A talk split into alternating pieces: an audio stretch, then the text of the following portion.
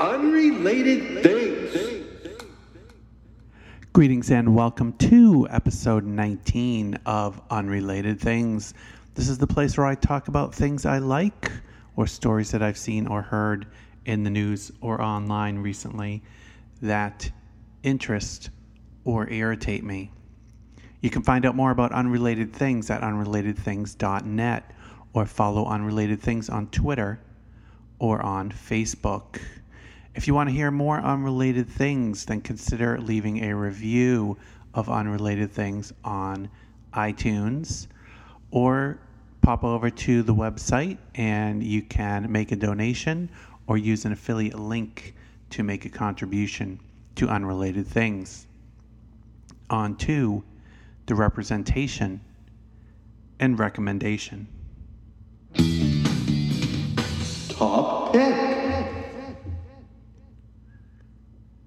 My top pick for episode 19 is Hamell on Trial, aka Ed Hamell, a fantastic artist and musician who has brought me tons of enjoyment over multiple albums that he has released.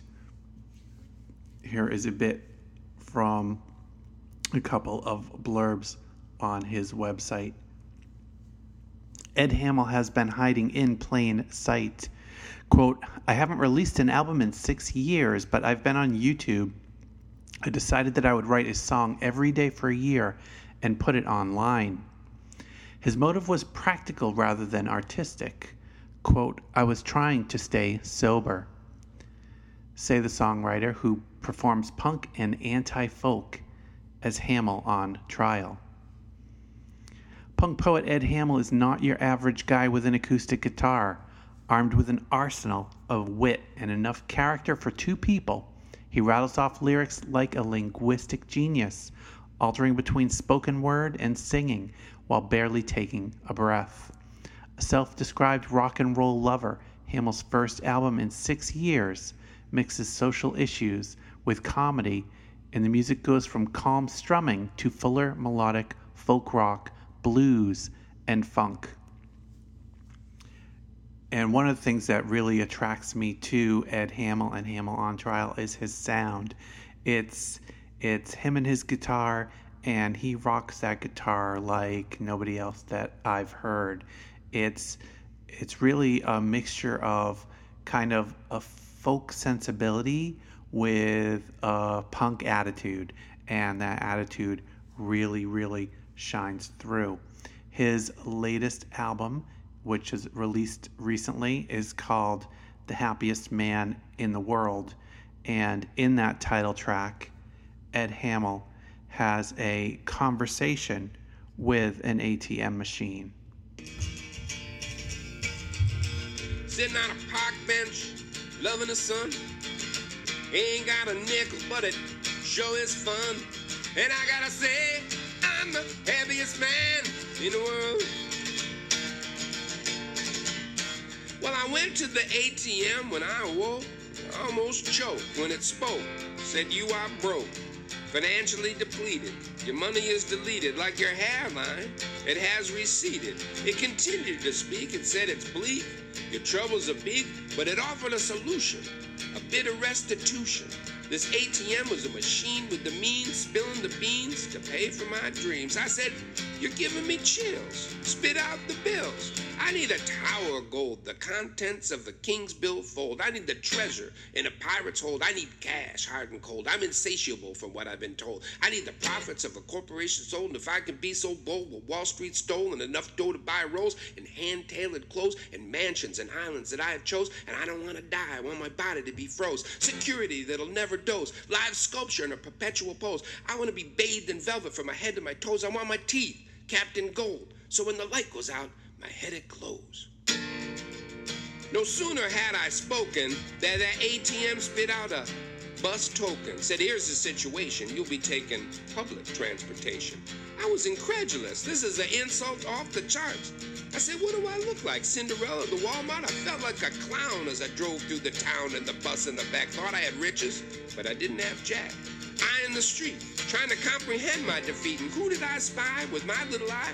But Sheena, with a new life complete. See, she had done time for a serious crime, but after her incarceration, she had given her life a new interpretation by ringing the bell for the salvation of souls. And when they hear the bell toll, they know they are in receipt of a place to eat and a place to warm their feet. I said, look at my.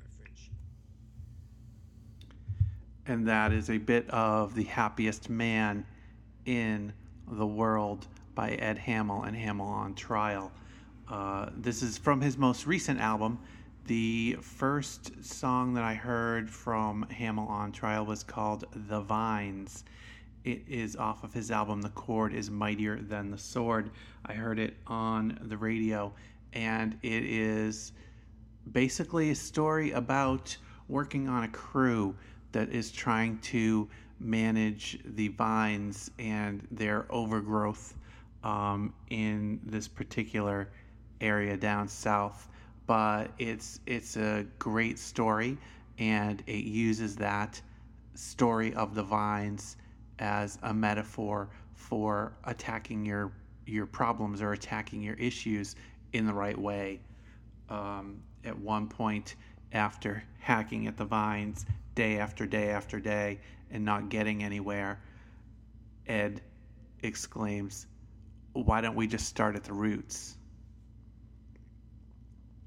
Uh, from there, I went on to his album Songs for Parents Who Enjoy Drugs, which has some brilliant, brilliant songs as well and he's got a great album called Tough Love and a really fantastic album called Rant and Roll.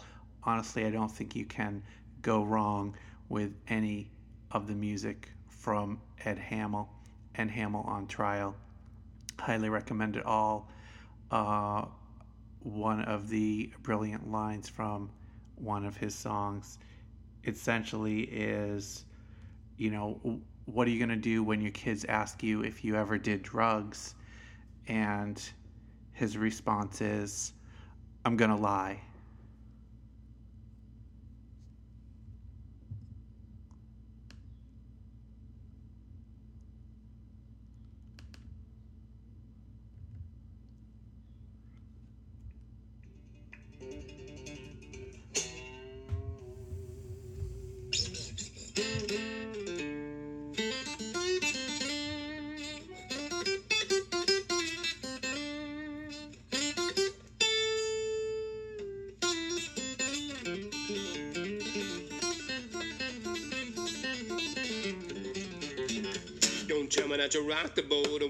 Needs rocking on, it won't float.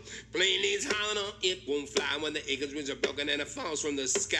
Don't tell me not to criticize, or don't tell me that my lips are loose. Don't tell me I don't love this place, this place that gave me Lenny Bruce. When you're walking down the street like Malcolm X, or when you eat a nigga don't just say what comes next. A sweet black angel saying something ain't right. I can walk these streets into the night. I can walk these streets, name for Joe or Ramon. I can think back on that gabba gabba. Hey, don't tell my brother what I love. Like Buddy Holly said, baby, that'll be the day. I wanna know is freedom fly head is a pass through you and me. Climbing to the flame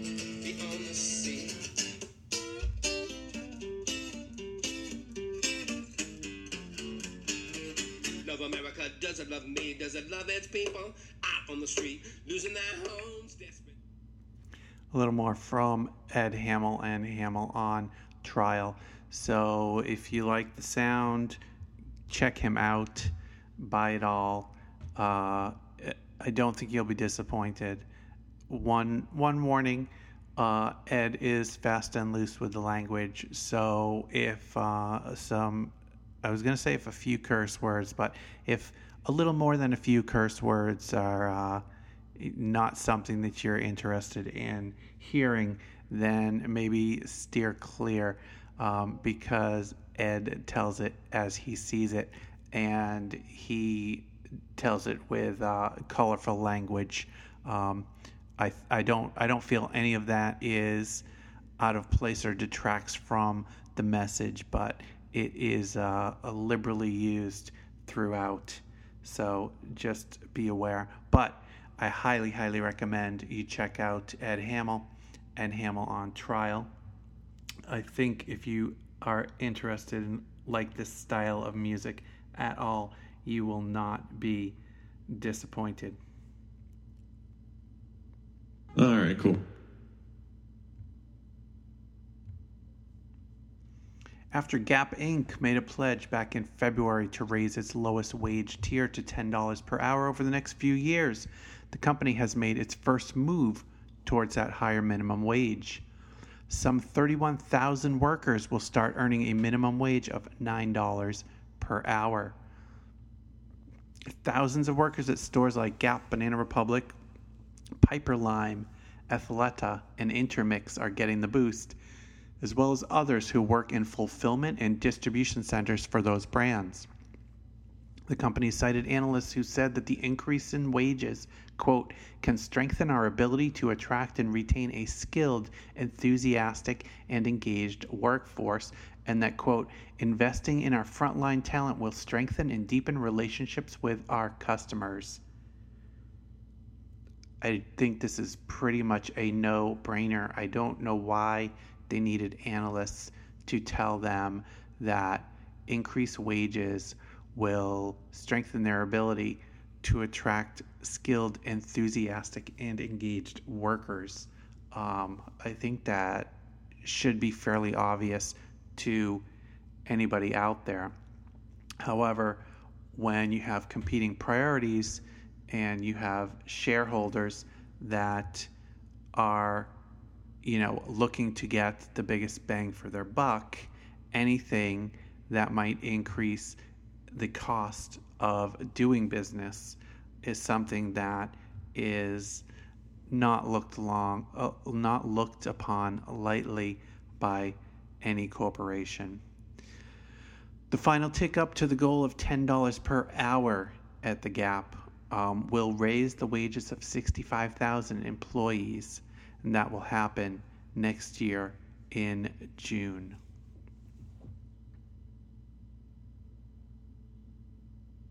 Yeah, we got to get some of that. Everybody needs to get some of that unless they're already at a level where they're doing better than that. From Jonathan Watts of TheGuardian.com. No one could accuse Nilcilene Miguel de Lima of being easily afraid. When loggers beat her and burned down her home in Lábrea in the heart of the Brazilian Amazon, the environmental activist refused to give up her struggle. When they killed her dog and frightened away the armed guards who had been sent to protect her, she carried on without them. But after they murdered her fellow campaigners and warned her she would be next, the mother of four finally fled. Today she's in hiding hundreds of miles from home, looking out of the bars on the window of a temporary refuge and wondering what happened to Brazilian justice and the world's interest in protecting the planet's greatest rainforest. Quote, I'll be hiding for the rest of my life. The people who killed my friends and destroyed nature should be the ones in prison. But I'm the one who has no liberty, she says. All I ever did was protect the families who tried to conserve the environment. That is an increasingly dangerous ambition in Brazil, where, according to a recent report by Global Witness, more environmental and lands rights campaigners have been killed than the rest of the world put together. Are you kidding me? A story by E.D.W. Lynch from LaughingSquid.com. Researchers at Massachusetts Institute of Technology have developed an intriguing material that can change between soft and hard states on command. And can you just imagine? This is how this material is described the amount of jokes that will just write themselves about this material. The phase changing material, consisting of a wax coated foam lattice, softens when exposed to heat and hardens at room temperature. It is intended for use in soft and deformable robots. So now the robots will be able to remake themselves.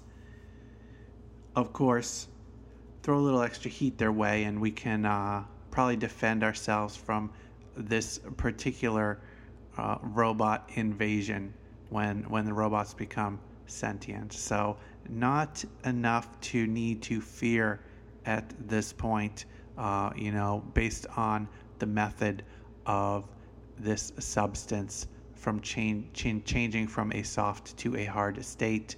Um, certainly something we can uh, control and overcome when the robots run amok. Oh my gosh. From Inquisitr.com. Jimmy Carter is calling on the US and Europe to recognize Hamas as a legitimate political actor in his new op ed in Foreign Policy magazine titled How to Fix It. Quote, the United States and EU should recognize that Hamas is not just a military, but also a political force. Hamas cannot be wished away, nor will it cooperate in its own demise. Only by recognizing its legitimacy as a political actor, one that represents a substantial portion of the Palestinian people, can the West begin to provide the right incentives for Hamas to lay down its weapons. As for the war itself, Jimmy Carter had some cutting words for Israel, saying, quote, There is no humane or legal justification for the way the Israeli Defense Forces are conducting this war. Granted, former President Carter did say that Hamas's attacks on Israel were also atrocities, adding, quote, There is never an excuse for deliberate attacks on civilians in conflict. These are war crimes. So, a message from Jimmy Carter on the current war in Gaza versus Hamas and Israel, and some guidance for the world on what he believes is the right direction to take to try to resolve the issues that have led us or led them to this point. What the hell is wrong with us?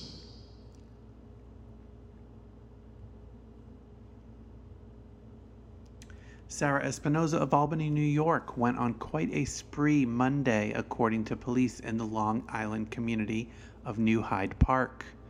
First, she did a little shoplifting of a snake, a ball python to be specific, that came from a Petco store in Garden City Park.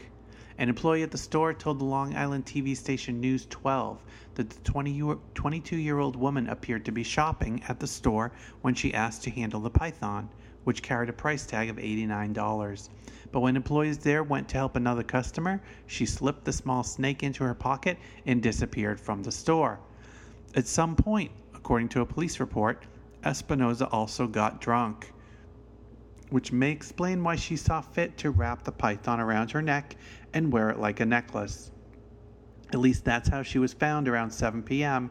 after her Toyota Prius jumped a median on Long Island's Jericho Turnpike, crashed into an oncoming Nissan Sentra, then ran off the road completely, smashing through the front door of a firehouse and slamming into not one, but two fire trucks.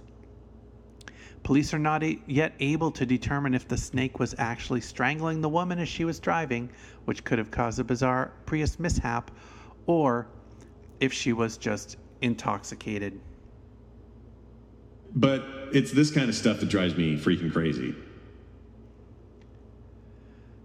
From latino.foxnews.com. A nine year old boy who got separated from his family at the Central Park Zoo says being lost for two hours in New York City was the greatest day of his life. Little flashback to uh, Home Alone version 12 or whichever one episode that, or whichever uh, movie that was where little Kevin spent his time roaming around New York City. But this happened in real life. The Daily News reports that Chris Vill- Villavicencio, now it's not even close. Well, it's close.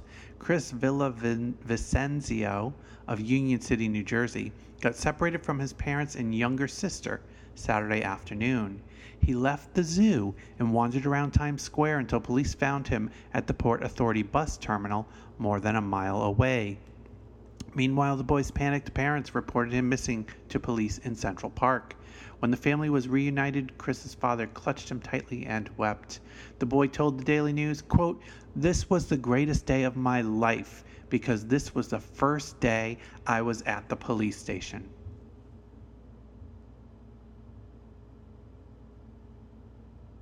Sometimes stuff happens. Sometimes stuff happens, and what's happening in Yellowstone National Park is the roads are melting. Extreme heat from surrounding thermal areas has created a hot spot in Yellowstone National Park, melting a portion of a road and causing temporary closures in the park during the peak summer tourist season. The more than three mile long Firehole Lake Drive, an offshoot of the park's Grand Loop, is closed because melting asphalt has turned it into, quote, a soupy mess.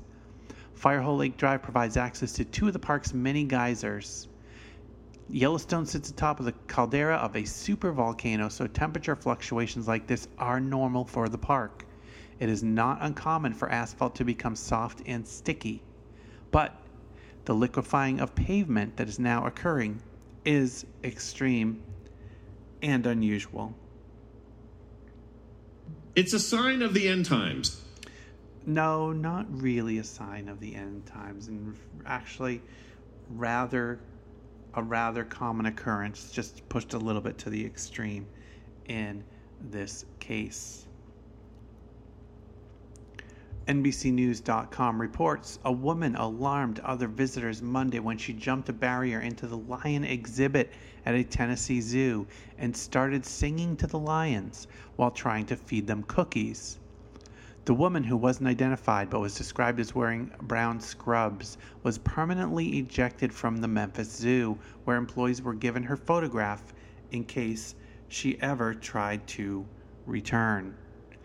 Abby Dane, a spokeswoman for the zoo, told NBC station that security officers previously noticed the same woman throwing something to the lions last week. She said the woman also tried to feed them cookies during that incident. Oh, boy, howdy. From Neatorama.com, what led to the silence of the crickets on Kauai? So, on the island of Kauai in Hawaii, a researcher named Marlena Zuk first noticed the silence of the crickets in 2003. A very noticeable silence compared to when she first started studying the crickets on the island back in 1991. And she knew something was wrong because she continued to see the crickets everywhere, despite their vow of silence. After dissecting a few of the insects, she discovered the source of their silence. The male crickets had developed flat wings that didn't make a sound to avoid being eaten by a parasitic fly. Zuk's team discovered that the crickets were targeted by a parasitic fly whose larvae bury inside them and devour them alive. The flies find the crickets by listening out for their songs and they're so effective that in the early 1990s they had parasitized a third of the males. In 2002, the cricket population had fallen dramatically, and Zuck thought that they were done for. But the silent males escaped the attention of the fly. As they bred and spread, they carried the flatwing mutation with them. By 2003, the cricket population had rebounded, and in fewer than 20 generations, they had gone from almost all singing to almost all silent. The crickets have become a classic textbook example of rapid revolution. No, of ra- not rapid revolution. They weren't revolting, though some people do find crickets revolting, but they were evolving. So the crickets have become a classic textbook example of rapid evolution. I'm not kidding you. For Mary Beth Quirk of Consumers.com, no one was injured in an accident with a truck carrying its load of liquid instant potatoes in England over the weekend, though the resulting spillage did cause unsafe driving conditions. Instant mash is covering the road, and cars have skidded as a result of the mash swelling up, a North Yorkshire police spokesperson said. A witness said it looked like the truck was one made for corn or wheat, but it had perhaps been converted to carry a thick liquid. And here's the description of how the instant potatoes covered the road. And my imagination was the truck crashed and broke open or flipped over and broke open and spilled out its contents, but the spillage occurred a little bit differently than that. Quote, it just came over the blind crest of the road and had to hit the brakes as we were all stopped, and there was a tractor on the road about a mile in front going very slowly. He explained. Quote, when he braked hard, the mash went forward and over the front of the trailer and onto the tractor unit. So these this thick liquid mashed potatoes was being transported in the back of an open trailer truck, uh, which is, I hope, not a typical or usual method of transporting, you know, liquid mashed potatoes from one place to another. Hopefully, these were not intended for human consumption anywhere because I would not like to imagine that any mashed potatoes I am served once resided in the back of an open trailer being transported from place to place on the road.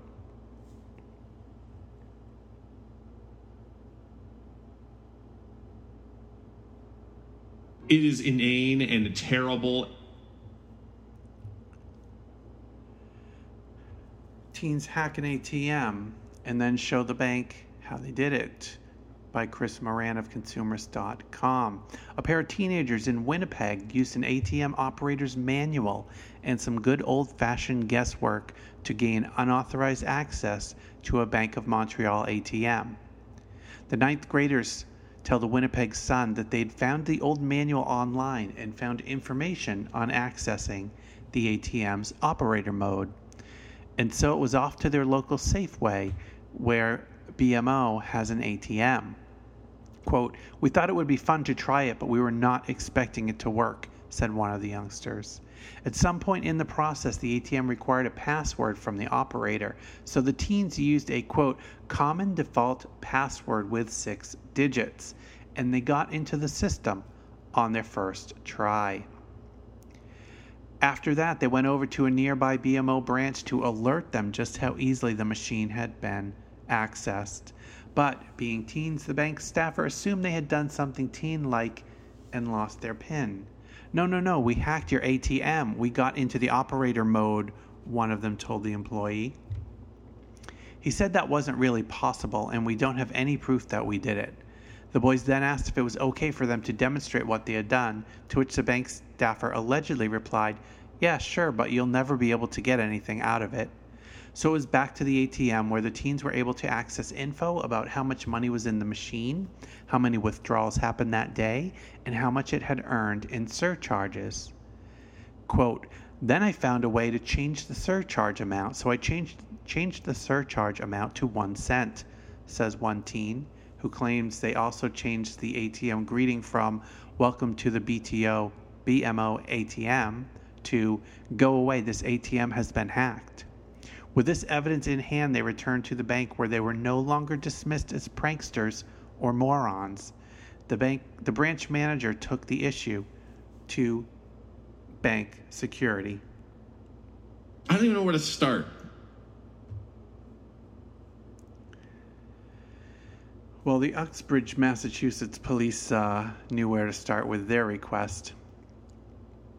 someone out there in Uxbridge, Massachusetts, town near nearby where my wife uh, uh, grew up, um, is standing on train bridges and defecating on passing locomotives, and the police would like these people to stop. The part where they ask folks to stop crapping on trains is drawing headlines, but the more serious issue is that some graffiti artists left their cans on the tracks, and authorities are worried that metal cans or other debris could cause a derailment. The department has harsh words for the poopers, though, warning that anyone caught in the act will be charged with everything that the police possibly can, perhaps indecent exposure or being super gross in public. Quote, take this as a warning. If you are caught on the railroad tracks, you will be arrested for trespassing. If you are caught tagging any property, you will be arrested. If we catch you with your pants down, defecating on the train, you'll be charged with everything we can find that fits the elements to the crime. It's horrid.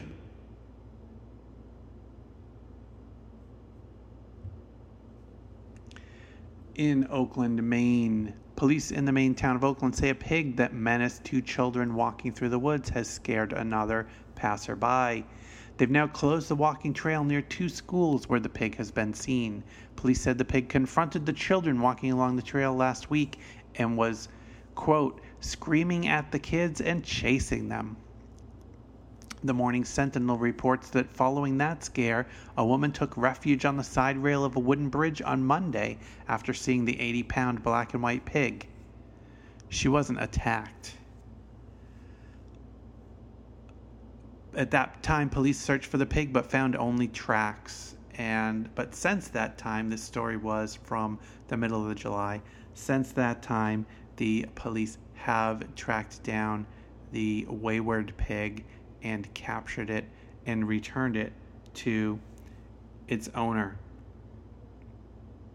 They don't want to talk about it.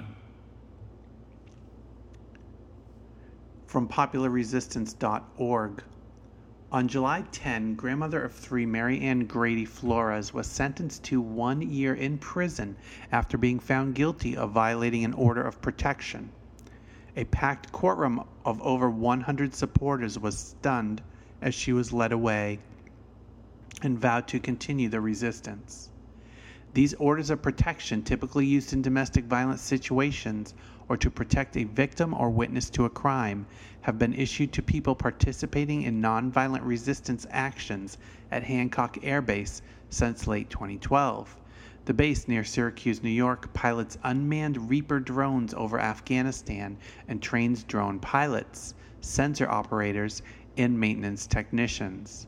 The orders had been issued to, quote, protect Colonel Earl Evans, Hancock's mission support commander, who wanted to keep protesters, quote, out of his driveway. Mary Ann began her sentencing statement with, your Honor, a series of judicial perversions brings me here before you tonight.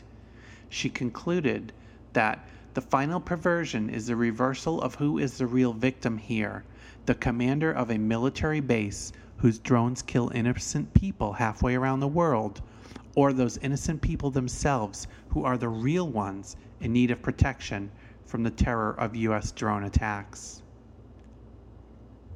Judge Gideon sentenced Mary Ann to the maximum of a year in prison. As he imposed his sentence, the judge referred to his previous Hancock decision.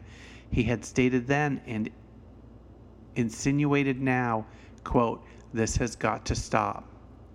In addition, Marianne Ann was fined $1,000 plus a $205 court surcharge and a $50 fee to have her DNA collected.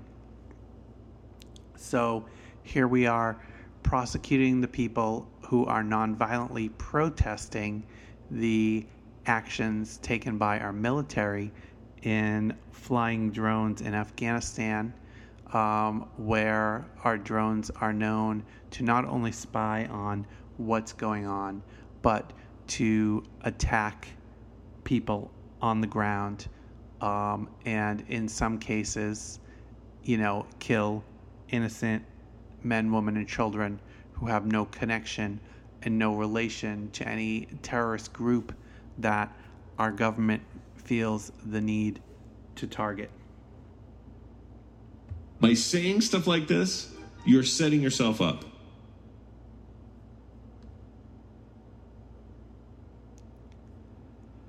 From Brandon Hicks, CBA.ca. Neymar investigated by FIFA for underwear violation. The Brazilian star, according to Yahoo, is being investigated by FIFA for not wearing sanctioned underwear during the team's match against Cameroon. Unsanctioned underwear, if you are curious, is any undergarment that isn't made by a company sponsoring the 2014 World Cup. Neymar's underwear was partially exposed when he swapped shirts after the win over Cameroon. Twitter sleuths noticed that Neymar changed into the alleged illegal underpants at halftime, which appear to be in the pattern of the Brazilian flag. That we have complete and utter freedom of speech uh, for the most part. From HuffingtonPost.com, a story that I spoke about in an earlier episode about the New Jersey deal with Verizon to roll out high speed fiber internet service throughout the state. On May 27, 2014, the New Jersey Division of Rate Counsel filed with the Superior Court Appellate Division a notice of appeal to halt a stipulation agreement between the New Jersey Board of Public Utilities and Verizon New Jersey to erase a 20 year plan called Opportunity New Jersey. The New York Times has tracked the fiber optic plans for New Jersey since 1991. They wrote, quote, a $1 billion plan by New Jersey Bell to make New Jersey the first state to have fiber optic communications available to virtually every household and business.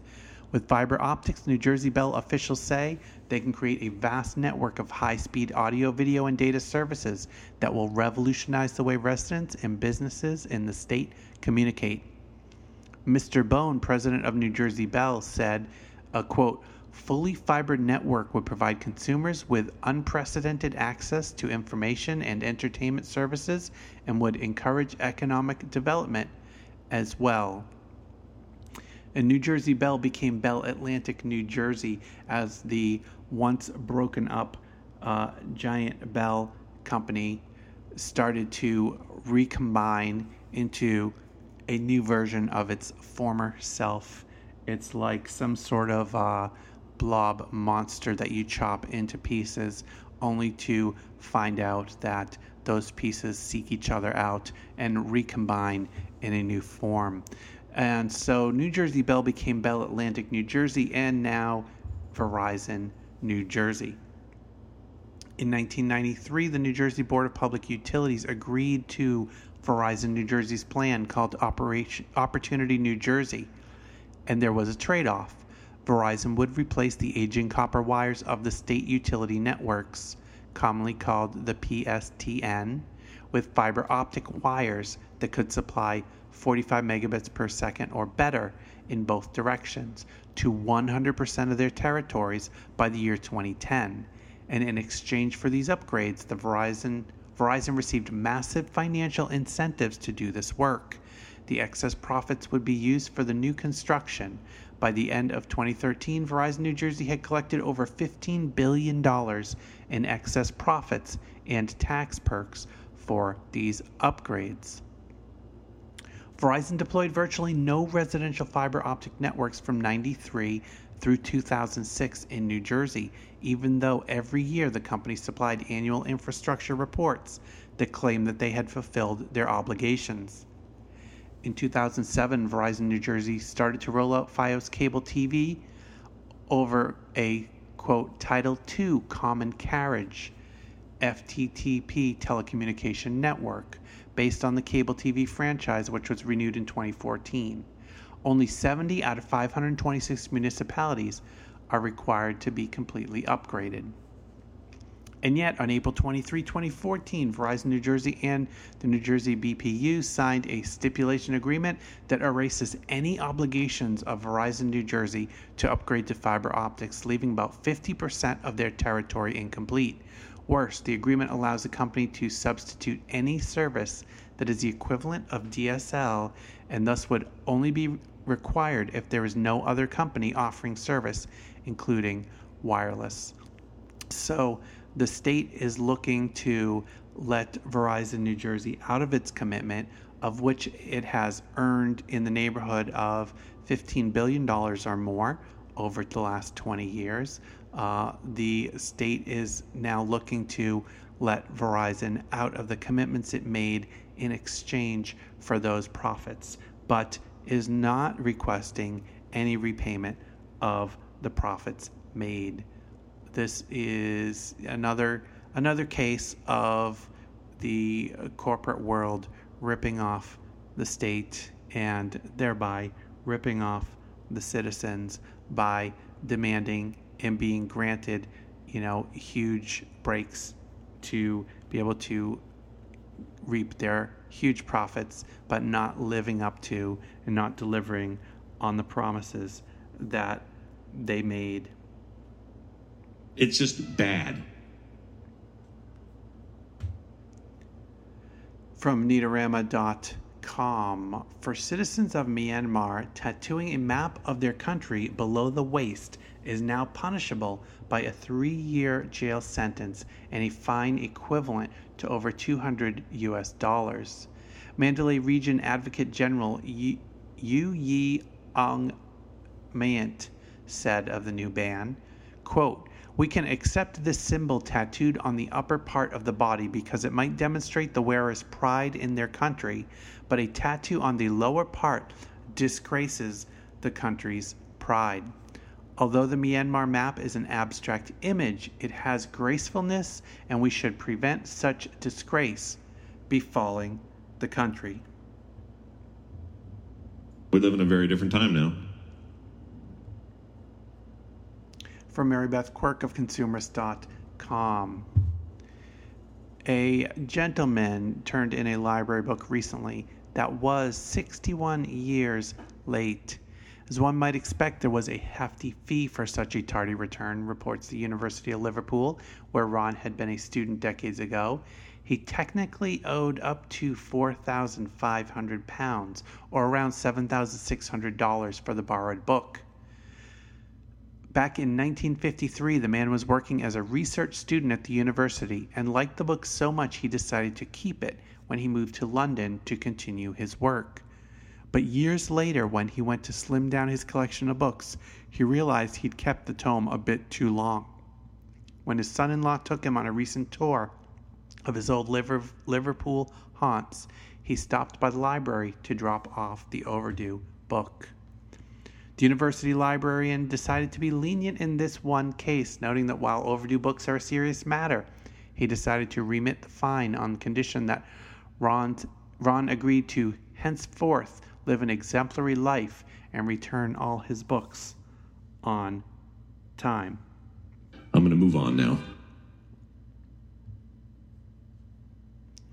Crime is everywhere, and while statistically speaking, crime is on the decline, especially violent crime, we still find too many situations where that crime strikes.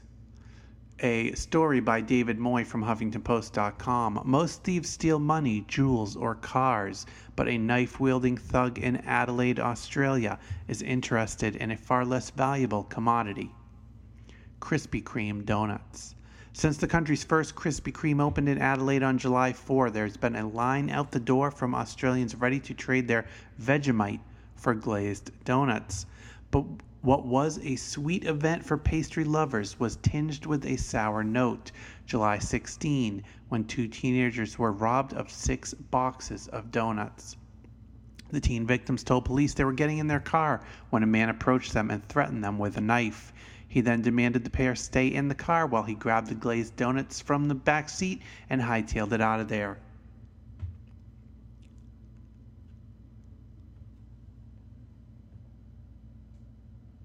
who are these douchebags and how quickly can we get them and how terrible can we make their punishment? From Sam Frizell of Time.com. New data show that the 13 states that raised the minimum wage this year are adding jobs at a faster pace than those who did not. State by state hiring data released Friday by the Labor Department revealed that in the 13 states that boosted minimum wages at the beginning of this year, the number of jobs grew an average of 0.85% from January to June.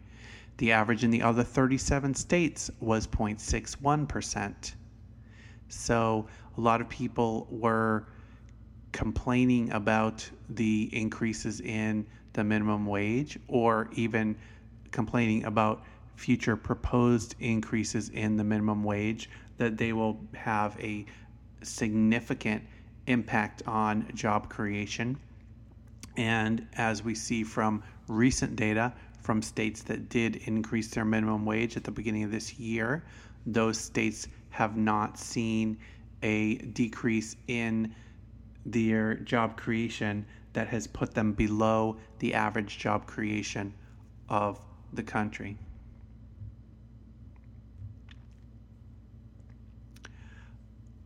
Apple has changed the iOS in, or will be changing the iOS operating system in the upcoming version so that the operating system will hide the real unique media access control or MAC address of an iPhone or iPad that's scanning Wi Fi networks.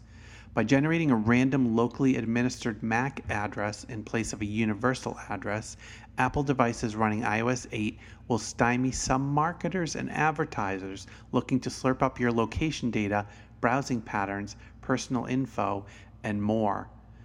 The MAC address is something that uniquely identifies your specific phone and there, thereby can allow anybody who can see and track that number um, would allow them to know your whereabouts, your whereabouts or how frequently you appear in specific places. The retail world and some sports stadiums um, and other public places ha- are looking into exploring ways to find out more about their visitors and one of those ways is through using this MAC address tracking. So, this new version, iOS 8, and its randomized MAC address gener- generation will put a damper on them being able to uniquely identify individual phones um, and their recurrence in the location when they're trying to collect that data on their visitors. This is the worst radio ever. Well, it's about to get better, except for this one person who's in the next story. An unnamed U.S. student had to be rescued by 22 firemen after he got trapped in a giant vagina sculpture in Germany. According to De La the, the 32 ton sculpture made out of red Veronese marble is meant to signify, quote, the gateway to the world. Police confirm that the firefighters turned midwives delivered the student, quote, by hand and without the application of tools. I think you just nailed it. IKEA to hike minimum wage to $10.76 per hour. Story by Chris Morran at consumerist.com. About half of IKEA's 13,600 U.S. employees are going to get a modest raise in the new year, with the world's largest furniture retailer announcing that it will raise its starting hourly wage from 9.17 to 10.76 starting in January. Quote, the happier the coworker, the happier the customer, and the better the overall shopping experience, said IKEA's acting US President Rob Olson in a statement. We wanted to be less concerned about the competition and more concerned about offering our coworkers a better everyday life. The IKEA increase comes as a growing number of retail workers around the country have called for their employers to increase their wages or for the government to raise minimum wage levels.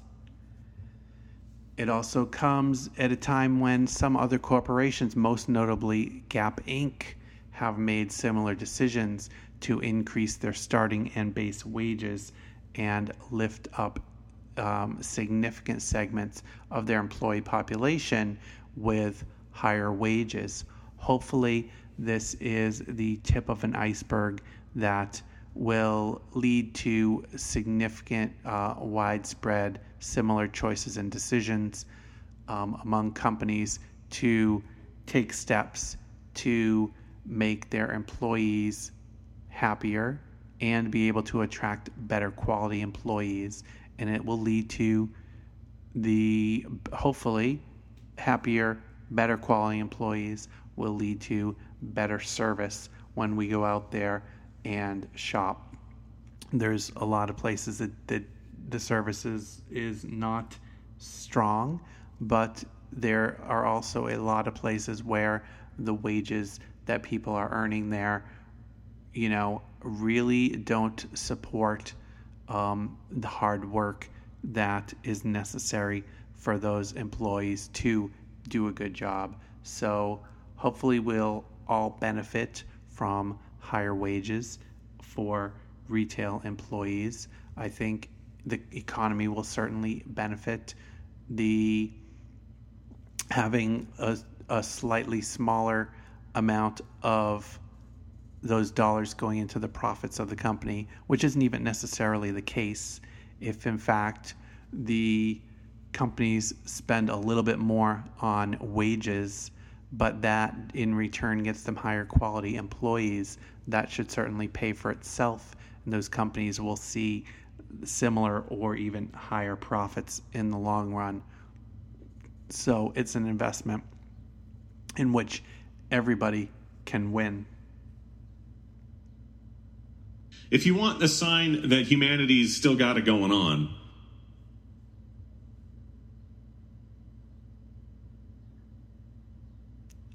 In Brixton, southwest London, hundreds of businesses will soon integrate iBeacons as part of one of the first real world networks for mobile payments using Apple's Bluetooth LE iBeacon tech.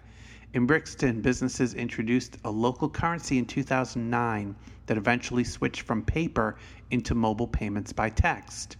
Around 250 businesses in the area accept the currency, which is meant to keep the money in the community and support smaller, independent local businesses.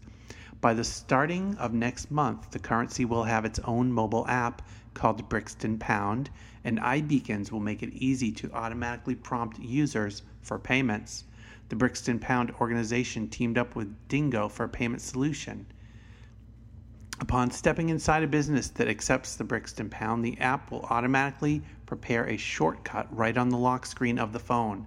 This feature will enable, enable users to pay for everything in a few seconds with no searching or typing. Thanks to the use of iBeacon technology and small Bluetooth devices,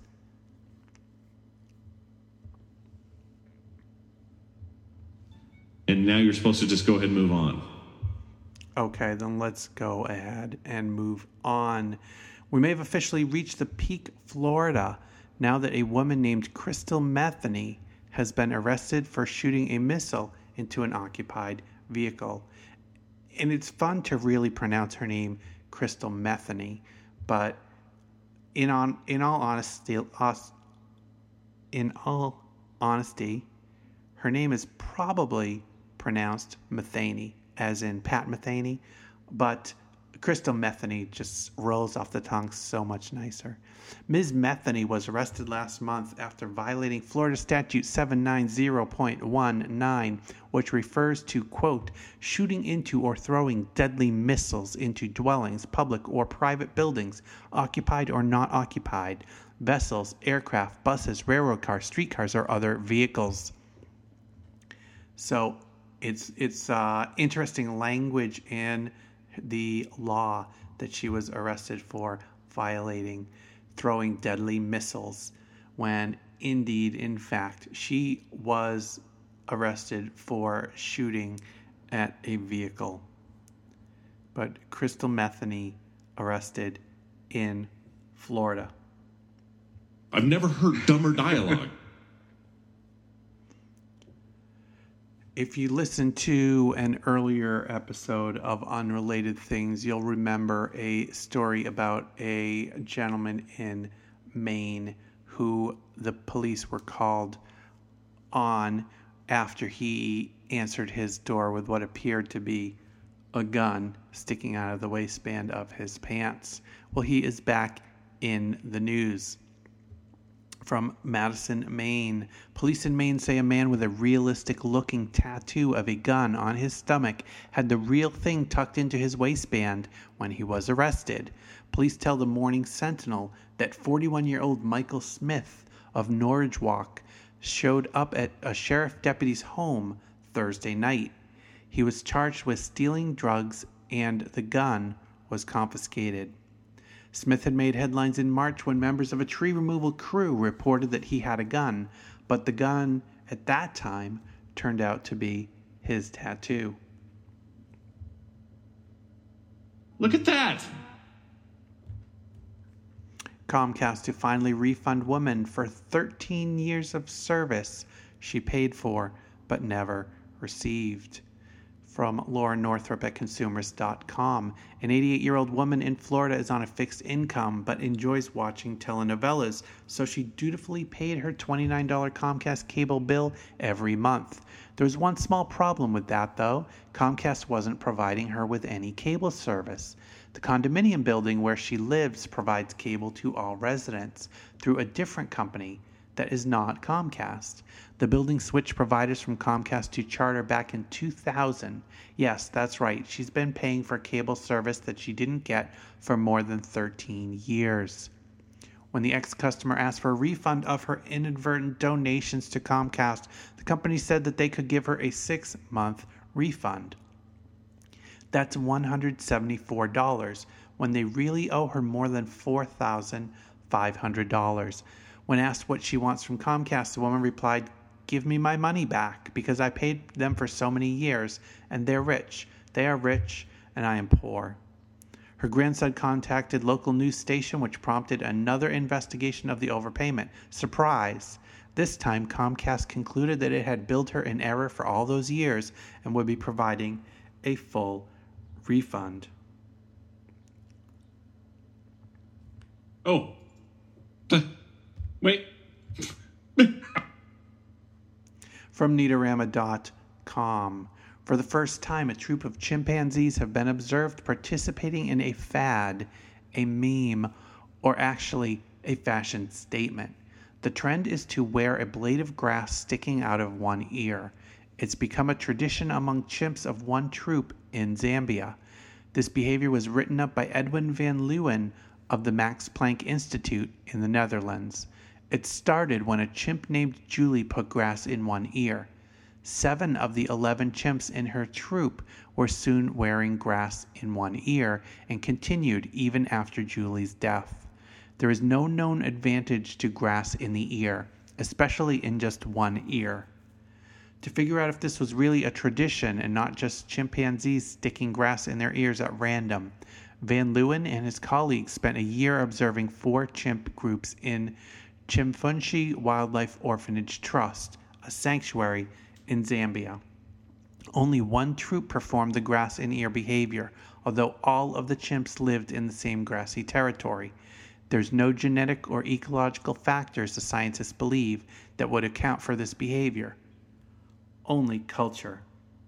And that's just the way it is. From Inquisitr.com. Five time felon Bobby Lee Pearson was killed just hours after a jury freed him by mistake. Eight of 12 jurors in the Superior Court believed Pearson was guilty, but not all of them agreed on a verdict. They were supposed to give the judge a note saying they were deadlocked. This meant a mistrial, which might have led to a retrial. Two forms were handed to the jury one for guilty and one for not guilty.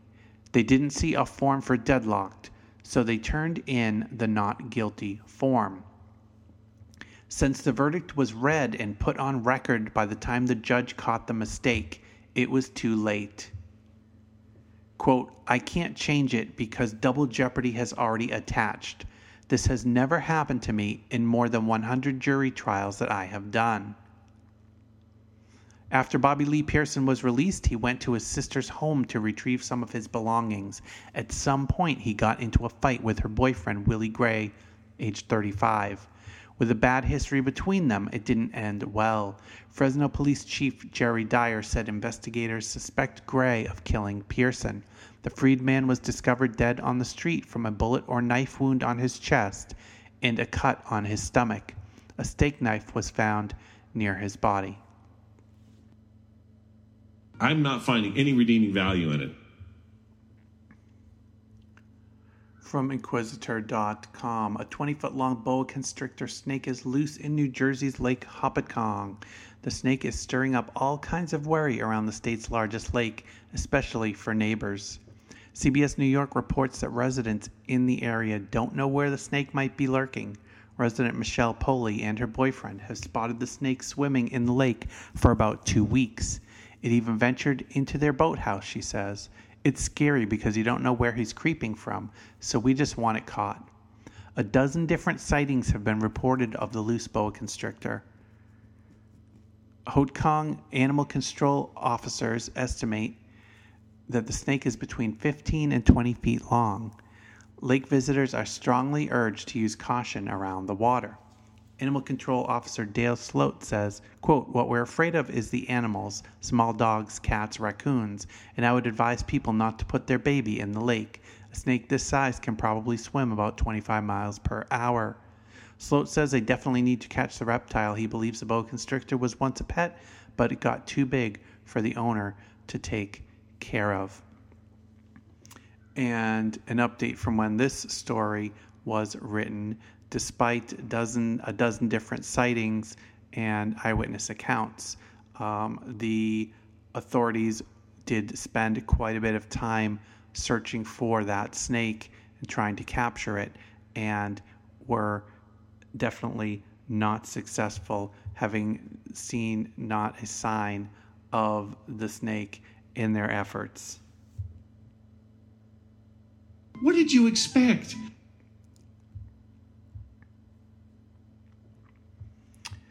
Here's a story from BuzzFeed.com by Miriam Berger. It is called Everything You Need to Know About the Deadly Extremist Group Ravaging Iraq and Syria. The Islamic State in Iraq and Syria, known as ISIS, took over the Iraqi city of Mosul this week, raising fears from Baghdad to Washington that the group could achieve its deadly aim to create its own ultra violent state starting in Iraq and Syria. ISIS formed as an Al Qaeda offshoot a decade ago following the controversial US led invasion of Iraq and the bloody Sunni insurgency and destabilizing civil war that followed. And I'm going to diverge for a little side note here that Al Qaeda was not present in Iraq before the US Iraq war that deposed Saddam Hussein. While Saddam Hussein was a tyrant, he was one who the US had previously supported, and he had no tolerance for Al Qaeda or their their type of um, Islamic fundamentalist terrorist tactics, and it was not there and not present, did not have a foothold in Iraq before he was deposed, and we left the country a mess. Not that it wasn't a mess prior, but it was certainly a mess after. Now, I will get back into the information about ISIS. ISIS resurged after the Syrian conflict started to escalate in 2011. ISIS is fighting for an Islamist state in Iraq and Syria. The two countries were designated as distinct states by the 1916 Sykes Picot Agreement between Britain and France, which drew largely arbitrary national borders in the Middle East.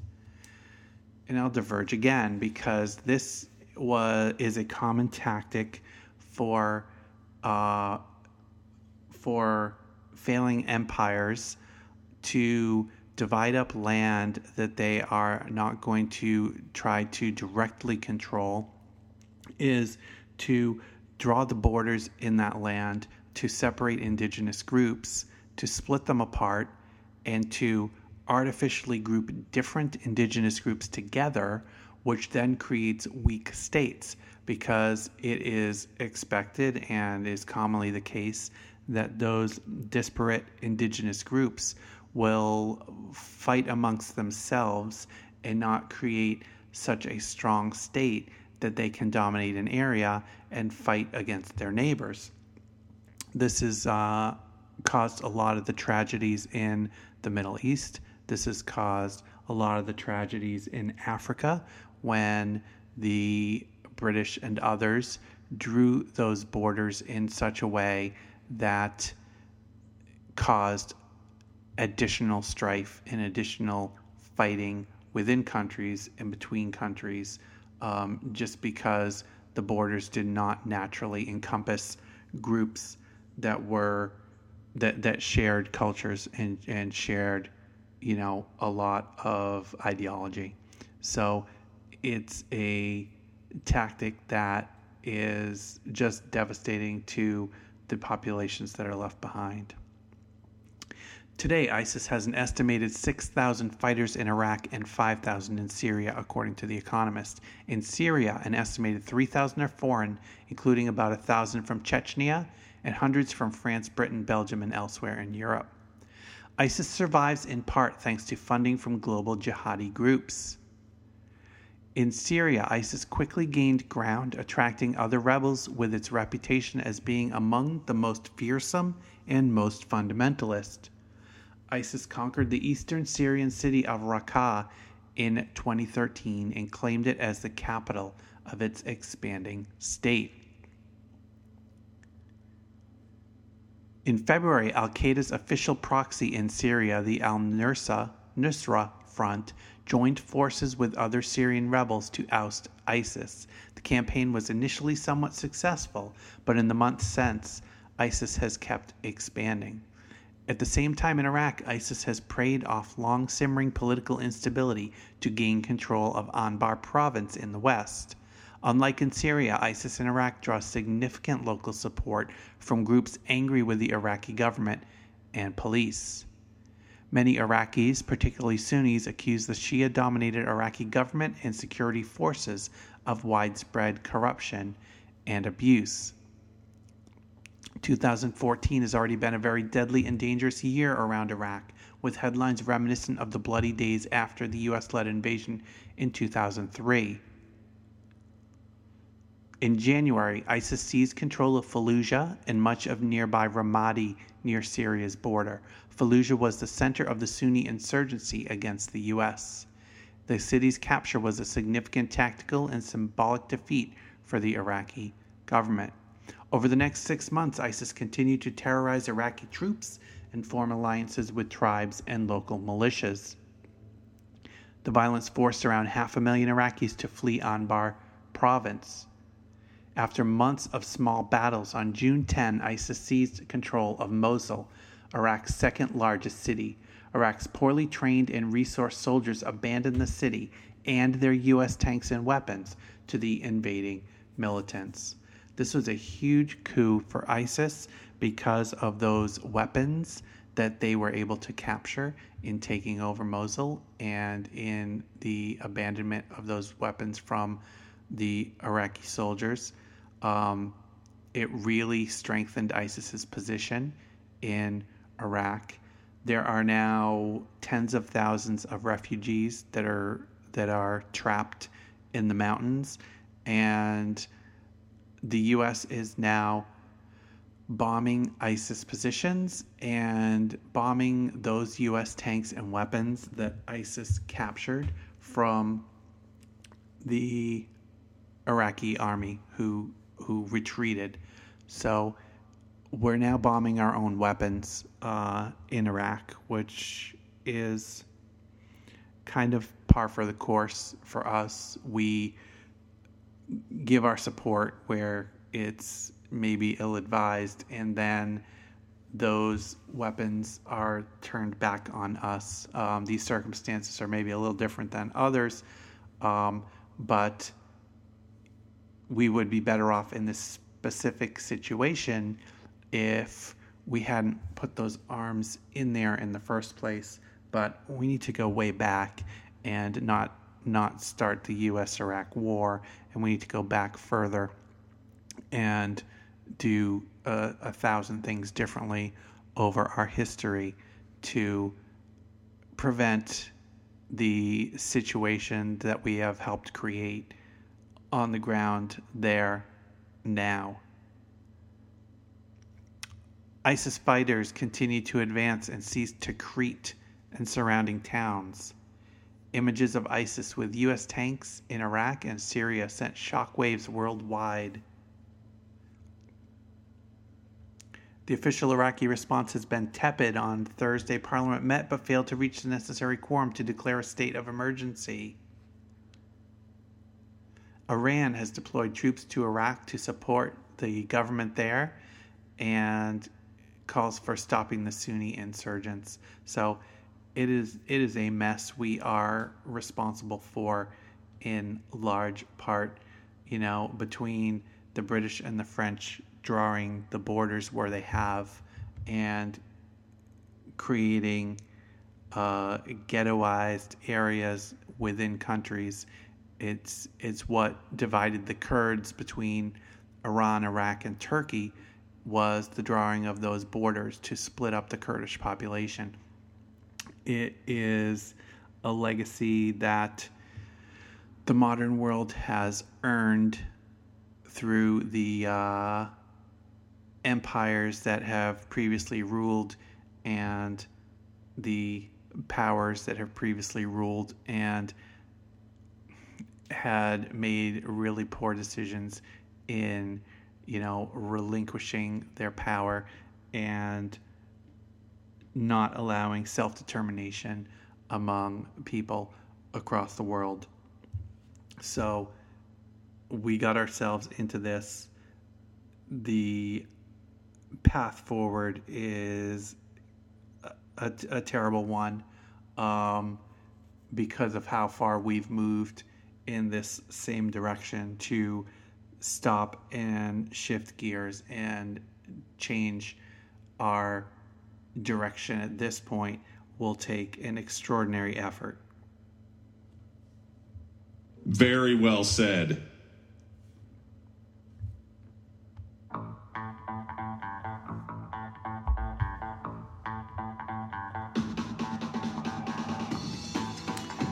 That will wrap up episode 19 of Unrelated Things. I hope you enjoyed the stories that I brought to you this episode.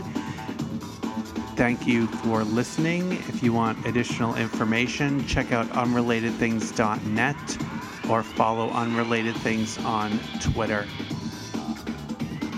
Thanks for listening. It's unrelated things.